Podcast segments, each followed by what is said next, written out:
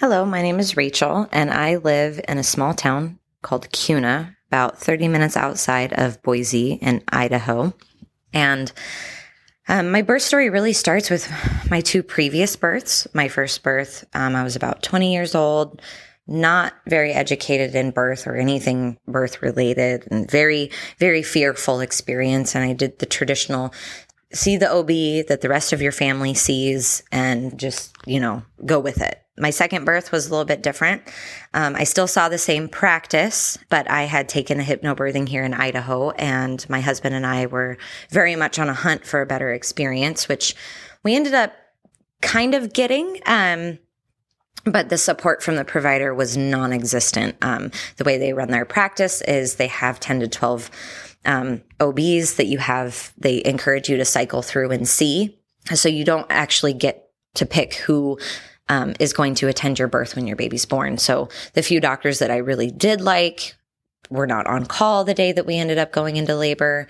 And it was, um, it was very much so I had to fight for everything as opposed to it's just the way they practice. So with our third baby, we were definitely on the hunt for um, better providers um, or different type of care. So we really wanted to pursue home birth because our two previous hospital births did not go as well as we wanted to. And I had done unmedicated with my second. And so I really was confident that we could do it with our third. But unfortunately, we interviewed about 15 different midwives, home birth midwives here in Idaho, and just none of them really, I, I didn't get that vibe of comfort with them. And I felt like that was very important to to us. And then I, I found the midwives that we ultimately ended up hiring, and um, they definitely strive to bring the home atmosphere to the hospital. My midwife told me that um, the reason why she chose to be a midwife in a hospital is because everybody that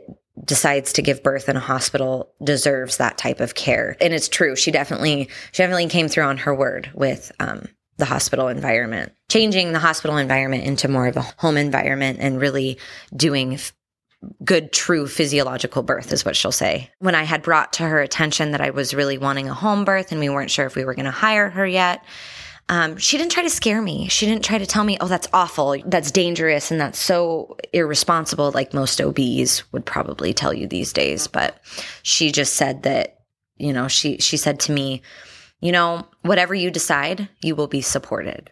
And to me, that was just, that was amazing because she wasn't looking at wanting my money or wanting me to make a decision to make her happy or based on her beliefs. She truly wanted me to make the best decision for me and my family. So now on to our third birth. Um, we had taken um, Cynthia's hypnobirthing class, which was our second hypnobirthing class. We took hypnobirthing here in Idaho with our second and decided that, you know, we should probably take it again just to make sure. I don't I don't think there's anything wrong with that. And it was it was nice. It was nice to take a different class and a different perspective and Cynthia's amazing. So we ended up carrying until 41 weeks with this baby, which was odd for me because I had never carried um, past my due date. Um, and I just, I just kept telling myself, I trust my, my body, I trust my baby, and things will happen the way they're supposed to happen. Um, at our 40 week, I was 40 weeks and three days, four days um, appointment. We had discussed what our next steps kind of look like if we decide to go with induction. And mind you, my midwives were very much, um, here's the data, here's the protocol, here's your choices. You just tell us what you want. So um, we had discussed different ways of induction and all of these things. And I just felt very decision flustered. Like I, I just didn't really know what to do or what to say. And my midwife looks at me and she says, Rachel, what is your gut telling you to do as we're discussing induction? And I said, my gut is telling me that we should try some sort of slow going induction process on Friday. I was going to be 41 weeks, which if I decided not to be somewhat induced on Friday, they wanted me back for an ultrasound and a non stress test. Doesn't mean they forced me to be induced or pressure me to be induced. It's just their protocol and kind of making sure mom and baby are doing okay. And so she said, well, I think you should listen to that. So the choice they gave us was a prostaglandin gel that can be placed on the cervix and it, it typically is a slow going process and they can give you up to two doses. When you have it placed, you have to lay on your back and you have to have the monitors on you and just go into triage to do it. But what's nice about it is that you can go home and labor. They want to get a good strip on the baby to make sure that the baby's doing okay with the slow going induction process and all of that. And we did that and baby did great. We went in on Thursday night and we got to go home, which was wonderful. And then we had an induction scheduled for Friday morning for our second dose. So Thursday night, we got to go home and we labored at home all night, which was wonderful. It was slow and it was steady, but it was definitely, I could sleep, I could snack, I could drink water. Um, my husband and I got in the tub and we just had some really good conversations and just spent some time together. And about midnight, I got back in bed and I'm, you know, I'm not super comfortable. Um, so I finally get out of bed at 4.30 and I just, you know, I told my husband, stay in bed and get some sleep because I'm going to need you later. But I, I can't lay in bed anymore. I'm not, I'm not comfortable. I got back in the tub and I decided, you know, maybe, maybe it's a good time to time these and see what's going on. And my surges ended up being anywhere between two and three minutes apart and about a minute long. I did end up testing positive for group B. So we definitely wanted to get to the hospital in enough time to get the two doses of antibiotics, which is what we had decided was the safest for our family. Our scheduled induction was Friday, morning at 7 a.m. And kind of when my contractions started picking up, it was kind of like, oh, okay, well, we would have been heading to the hospital anyways. So it was kind of cool how it worked out. So we show up and I'm working through my surges and I'm at the point where I, you know, I, I really need to breathe through them and maybe rock and sway. And rhythm was very important to me. Um, I felt very in sync with my body and with my baby while I would rock or squat or, you know, I'd rub my belly and breathe and just, it felt very connecting for me.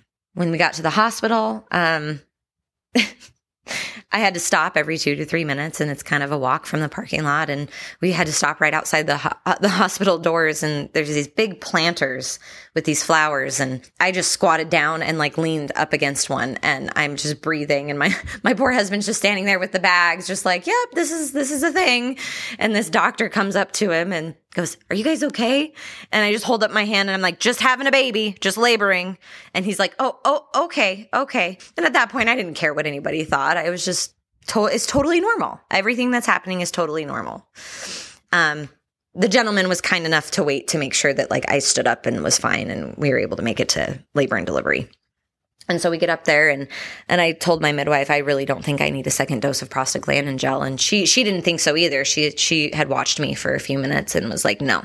You don't need another dose." So the very slight induction and slow going induction process worked really well for us. So I didn't have to break my water. I didn't have to have Pitocin. I didn't have to have Cervidil, just a little bit of prostaglandin gel and things got going, which was absolutely awesome. It was very wonderful.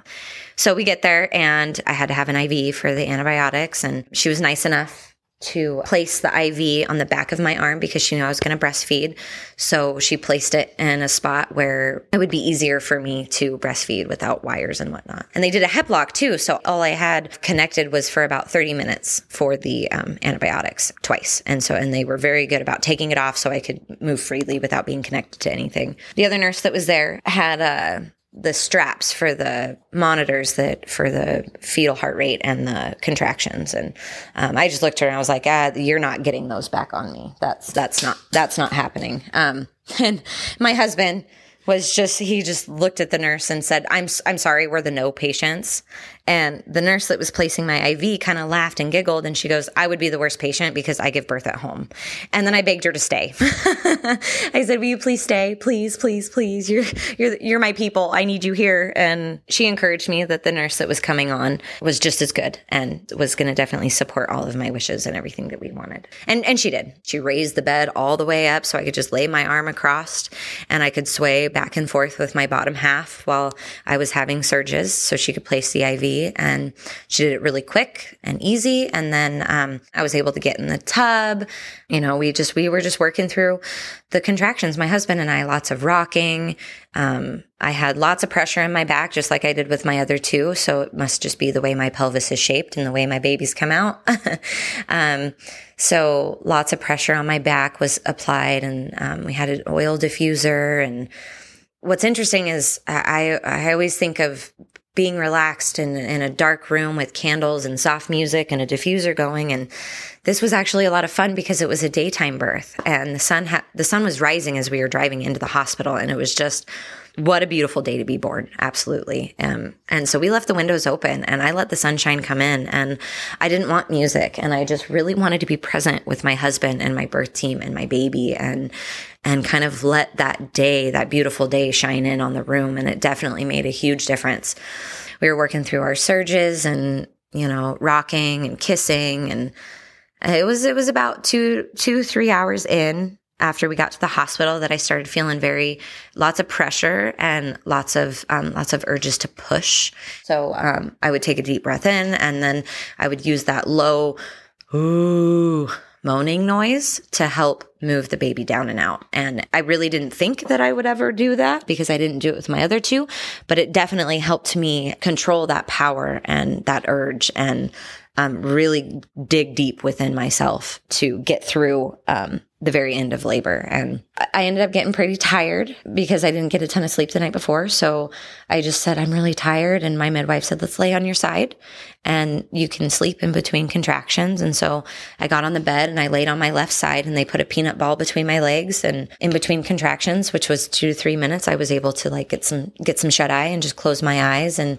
my husband was playing with my hair and just holding my hand and kissing my forehead and offering me water and, and, ice chips and all of the things. And when I'd have a, a surge, I would breathe in and do the low moaning and either my doula or the nurse or my midwife would press on my lower back. And it just felt amazing. It, it would instantly take the pressure off and it was great. We tried all sorts of different positions. I tried squatting. I tried hands and knees. I tried um, side lying. I tried the birthing stool all of the above. And baby wasn't, she wasn't stuck, but she wasn't making any progress. And my midwife had suggested, which she know I really didn't want to do.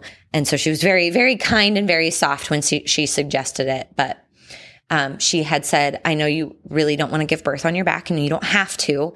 Um, but I do think the way your pelvis is shaped and the way you and baby are working together that if you could just do one contraction on your back, she may engage and stay there and then we can move positions from there. But it's totally your choice, Rachel. And I said, let's wait, let's wait. It was like two or three contractions later, I just kind of slightly rolled over onto my back, not completely on my back. And I did one really good breath down and she just like engaged instantly and wasn't moving and was there. And every every contraction and surge after that she made more and more her and I made more and more progress working together to bring her into the world. And it was amazing. At that point then I moved I rolled over to onto my onto my left side and um, which was most comfortable for me. I, I was very surprised about that because i could have sworn i would want to deliver on hands and knees or squatting but laying on my left side was just, it just felt comfortable. It felt like i could control it better i could rest in between.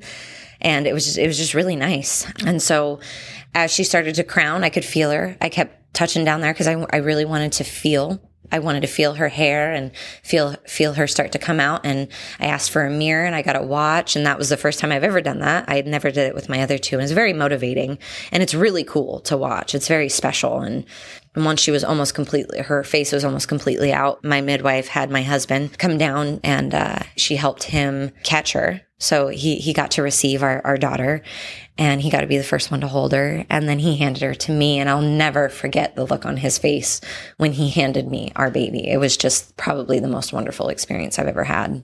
Everything worked out the exact way it should have worked out. And it's just, it's crazy to think back. I didn't want to be induced, but the induction process went really well. I didn't want to be on my back, but being on my back helped me. It was really wonderful. And I also wanted to wait to cut the umbilical cord until the placenta was delivered. And about five, six minutes after um, the baby was born and she was on my chest, my midwife looks at me and she goes, Rachel, do you think you could push? And I, I said, sure, I, I, could push. And, and I pushed and it came right out. And so I totally got the lotus birth that I wanted. And I didn't even have to say anything. I didn't even have to do anything. It just, my body just did it. And my midwife was very excited because it's a good thing that my placenta came out as fast as it did and as easy as it did. And she looked over at my doula because my doula is also a photographer and she goes, we have to get a picture of this. And so the midwife said, "Do you want a picture?" And so they took the baby and set her on the bottom of the bed, and they kind of did a heart with her umbilical cord, which was attached to her placenta, and um, it's a very special photo for me.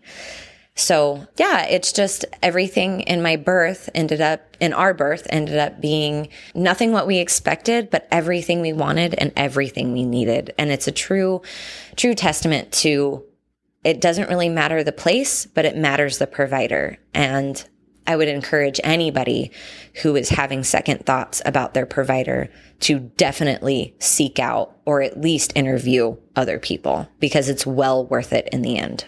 I mean, at one point, one of my first real intense, powerful contractions, my nurse and my midwife and my doula could hear it in my voice. And I just, I instantly just felt the energy of the room change. And I felt my midwife's hands and my nurse's hands and my doula's hands all on me at once. And it was like I could just feel their energy and their love and their support come through. And it was like, instantly relieving. I, I don't know how else to explain it other than the fact that it was so incredible to have such a wonderful care team that ultimately wants what you want and wants to support you and make sure that you are supported in the exact way that you want to be supported. I remember after a few of my intense surges, my midwife would look at me, she'd look me right in the eyes, and she'd go, Rachel, that is so powerful. You are so powerful. Look how strong you are. Look at how wonderful you're doing. Words really make a difference. And to tell a woman that she's powerful in that state is just, I, I, can't even explain how it made me feel. It made me feel powerful. It made me feel like I was doing all the right things. It made me feel supported and loved.